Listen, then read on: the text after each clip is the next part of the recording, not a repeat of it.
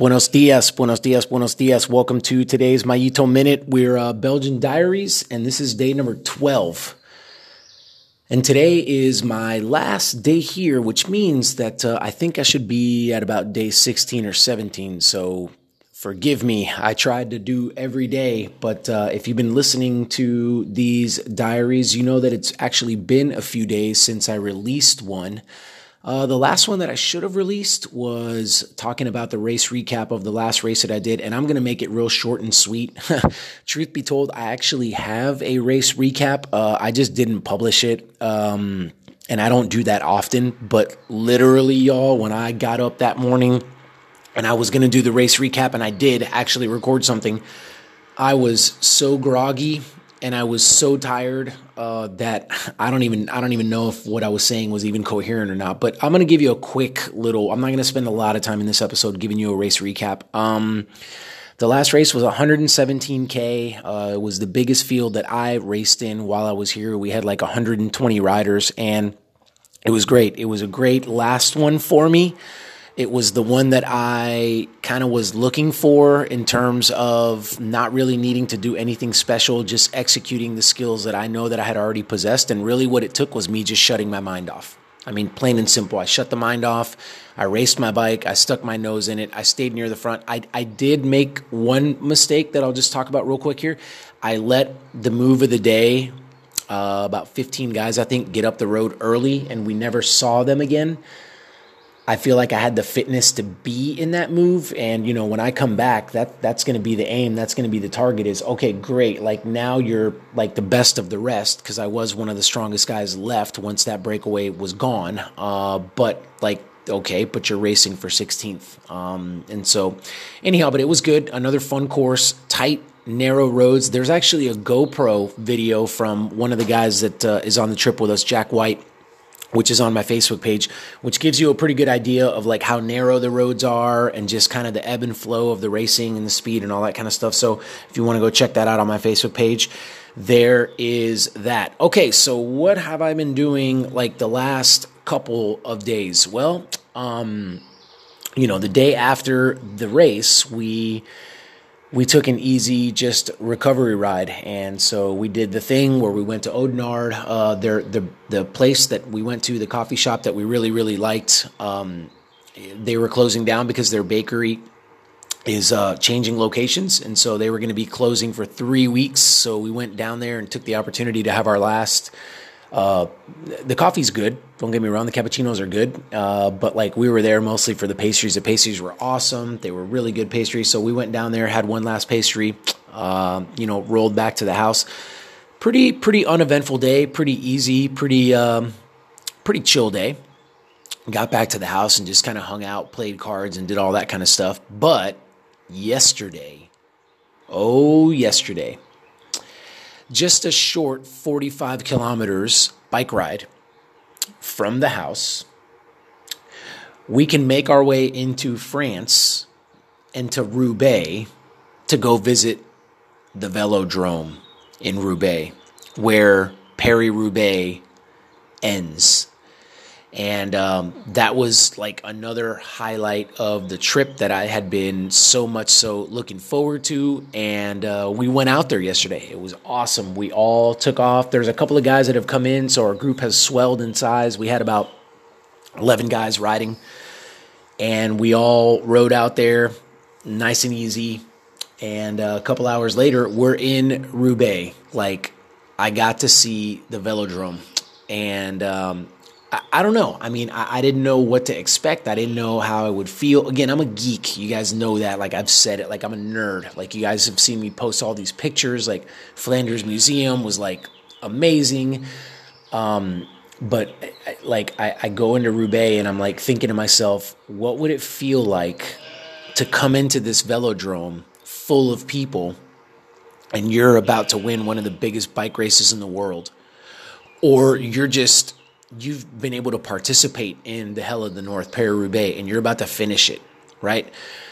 So, man, we get in there and I took a couple of laps. Now, here's I had never been on a velodrome, okay? Uh, so I had never ridden on the track. Um, it was weird. It was really, really weird. Like the banks, like you're on the banks and the bike is kind of slanted a little bit. And I'm thinking to myself, man, am I going to like, am I going to fall off? Like, am I literally going to fall off this track? You know, is my bike going to lose momentum? But it was really, really cool. I was told that this velodrome in particular is very, very sticky. It's very tacky. Like you can even ride it when it's raining, um, that the surface is like that good and grips that well. So, we took a couple of laps of the velodrome in Roubaix, and then Chloe, uh, Christian's wife, again, the one that's been cooking for us, making the amazing food and doing a lot of the behind the scenes stuff for us. Like she had gone over in the van with uh, with Buddy and Rini, and they were waiting for us. We had a picnic inside the infield in the Roubaix Velodrome. So we had lunch, like picnic style, um, just awesome hanging out. The weather was fantastic. And then came the really, really cool moment. It doesn't happen all the time, but apparently, um, for the last few times, they've been able to get us, and they, I mean, Chloe mostly, uh, into the showers at the velodrome where the riders go and shower up after they've done Paris Roubaix. And, uh, like, when we got there, the cafe was closed. So the the guy that like runs the cafe is the guy that can get us into the showers, and so I was kind of bummed. Um, I was like, well, I mean, what are you gonna do, right? But we're there and we're having lunch, and all of a sudden, like the door to the cafe was open again, and so some of the guys went in there to get some souvenirs and stuff, and then Chloe went in there, and then she's like, comes back and says, all right, you know, I talked to the guy, we can go ahead and go into the showers, and so uh, you have to kind of like ride around the kind of like gift shop thing. It's not like right connected to the velodrome, but you kind of ride around the corner a little bit, and uh, you you go in, and it, it's here's the thing. I didn't think the velodrome was was glamorous. Like it looked kind of old. Um, you know, it looked uh, dated, but it like what I was saying was it it wasn't the velodrome and it wasn't really the showers that made it the spectacle that made it the thing that was like really really cool it was what's been done on that velodrome and who's been in those showers. Like that's the that's the thing right? That's the thing that adds that that touch that magic to it. So you know you walk into the showers and it's like this kind of hot kind of humid room but you're walking up and down the rows of these showers and they've got the nameplates of all the winners. And so I literally walked and looked at every single nameplate and I took a couple of pictures. Unfortunately, some of them came out kind of blurry, but again, if you go on my Facebook uh, or if you jump on my Instagram, like I, I took pictures of some of those nameplates. Now it's like, big deal. It's a nameplate. It says what year he won it in or whatever, you know, what year the, the rider won it in or whatever. And it's not that big of a deal. But man, like when you're there, again, like so much of now that I'm on my last day, and I'm going to throw out one more podcast, but it'll be back when I'm in the States and gather all my thoughts. But like one of the things that I'm, I'm probably going to say over again for sure is like the fact that I'm trying my best, but there's a little bit of a gap between like listening to me say this stuff and then actually like you walk you walk in in the showers in Roubaix like you get on the velodrome like you go to the Tour of Flanders like you ride the Koppenberg like you do one of these kermesses or one of these races like the, the, you experiencing it is going to be so much more powerful and so much more transformational than like me telling you about it. But at the same time I appreciate you tuning in and I hope that you've enjoyed them uh, so anyhow, we we geeked out a little bit at Roubaix. Real cool. Like we were in the cafe, uh, like again, the little, little, coffee shop, gift shop, you know, type place, and we're just kind of hanging out. Uh, and uh, guys are filling up water bottles for the ride home, and some guys are getting some coffees. Some guys again bought some gifts, and we're just hanging out. We're just kind of talking to each other, and um, the the the guy running the cafe is a guy named Dan. We know him now, Dan or Daniel and uh, he just all of a sudden he's like, "Hey, here, you know, you guys all have one of these," and he gave us a he gave us a Paris Roubaix water bottle. Uh, really cool for for all of us. Like he's just like, "Here, here, you guys here." Um, I, I, think he probably saw the excitement. Oh, one of the one of the places that I got to go, uh, and again, like it's kind of cool because you go at a time when it's not really busy and there's not really a lot of bu- a bunch of people. I mean, there were a couple of people that dropped into the velodrome and did a couple laps, but like nobody really spent the time there that we did. Um, I got to go into the room where the officials go. uh, where the commissaires go and all that. So like you know, there's a table in there where they kind of have their meetings and they kind of do their thing and all that. And in there, there was a bunch of really cool pictures. And so I'm literally walking and looking at all the cool pictures. And the captions are in French, and so me knowing Spanish, I'm able to kind of look at some of that. But just um gosh, a lot of tradition, a lot of history there, just so many cool things happening in that room. And so that was really, really neat. Um, so anyhow, that was my that was my second to last date. We came home to a pizza party. so uh, again, I've told you that uh, the house that we're staying at is a, it's connected to like a house where the the prop the owners of the house live. So they live in a separate house, but it's kind of all connected. Um, and they, because they've become friends, because Christian and Chloe have brought groups over year after year after year, and they always rent out this house. Um, they become friends with uh, Dirk and Katrine. And uh, oh, and their boys rode with us too uh, out to the velodrome. Their boys had never ridden out to the velodrome. I, I do want to talk about that for a second. This is crazy.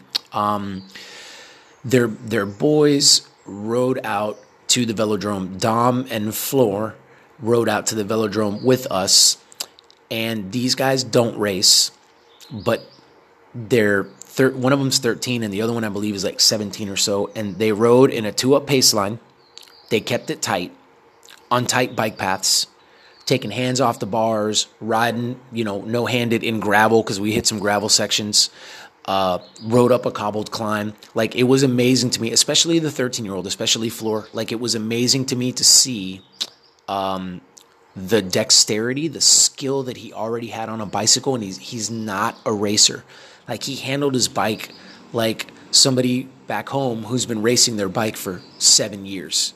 It just so fluid, so natural, uh, and that's one of the again part of the reason we're coming out here. A lot of us as Americans, when we get out here, one of the things that we realize is we we don't handle our bikes as well. We're not as comfortable with our bikes, and that translates into the races. One of the problems that I had personally of not being able to position yourself well, hold your position well, uh, you know, take take turns at the speed that these guys are taking the turns.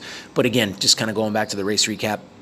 I feel like I got it the best that I had gotten it on this last race, so that was really really cool for me. But uh, so anyhow, uh, back to you know the pizza party. So they have like a brick oven in their house, and they invite us over, and they literally just bring out pizza after pizza after pizza after pizza. Really, really good. I mean, I had for the first time ever yesterday. I had pizza with salmon on it. I had pizza with scallops and, and mussels on it. Uh, what else? Uh, some of the other pizzas were uh, were you know kind of standard fare, but again, just made hot and ready and fresh for us. So that was a great time. We had a great time, just like you know having pizza, and then afterwards, um, we we goofed around a little bit uh, in the backyard, like the riders and, and Christian and I, and we uh, we were playing this soccer game where we were trying to hit as many headers as possible, like keep the keep the ball in the air and hit as many headers as possible. And we literally had some moments yesterday where we were all like rolling over, laughing on the floor. Like some of us literally were on the floor laughing that hard. Um, so just. Um, been really neat. One of the things that uh, that I've really gathered from this trip as well is just the relationships that I've been able to form with some of the guys, and uh, just really really cool. So. Yeah. Uh, so, what am I going to do on my last day? I will bring you a podcast episode recapping this day. It'll probably be tomorrow when I'm in Atlanta. Um, so, long story. I, am I'm, I'm actually leaving tomorrow, but I won't get to Texas until July the fourth. I think uh, that's the price of getting a cheap flight. Uh, is that I have an 18 hour layover in Atlanta, but uh, I'll bring you guys a podcast episode during that layover. Uh, but um, what I'm going to do today is uh, I'm going to ride one, maybe two, probably two of the Tour of Flanders loops. So at the Flanders Museum, they've got a map with uh, three routes that they have. They've got a blue route, a red route, and a yellow route. And these routes uh, do the Flanders course, right? So they do them all at like, you know, different little points. They take in the climbs and they do all that good stuff. And so I've really got nothing to do today, and I want to I want to ride my bike pretty much all day. Um, so I am going to take on a couple of those loops uh, with a couple of the guys, and we're going to go out there. I'm not going to hammer them. Uh, I'm going to ride them and take them all in, and you know, just uh, just get in a good, nice bike ride, and then get home and uh, probably decompress a little bit, and then start packing my stuff up because I gotta go tomorrow. Um, so, anyhow, thank you guys so much for tuning in. I appreciate you guys. And uh, yeah, if you haven't caught any of the previous episodes, um, again, just between one thing and another, I mean, I'm recording this one pretty early in the morning just to get it out to you guys. But between one thing and another, I haven't really published uh, that that all the episodes have been out. So if you missed a couple, go back in and jump in and get them. If you got any questions or anything you want to ask, uh, anything about my experience that like has piqued your interest that you'd like more information on, man, I'd love to. I'd love to dialogue with you. So anyhow, all right, y'all. Y'all have a fantastic rest of your day.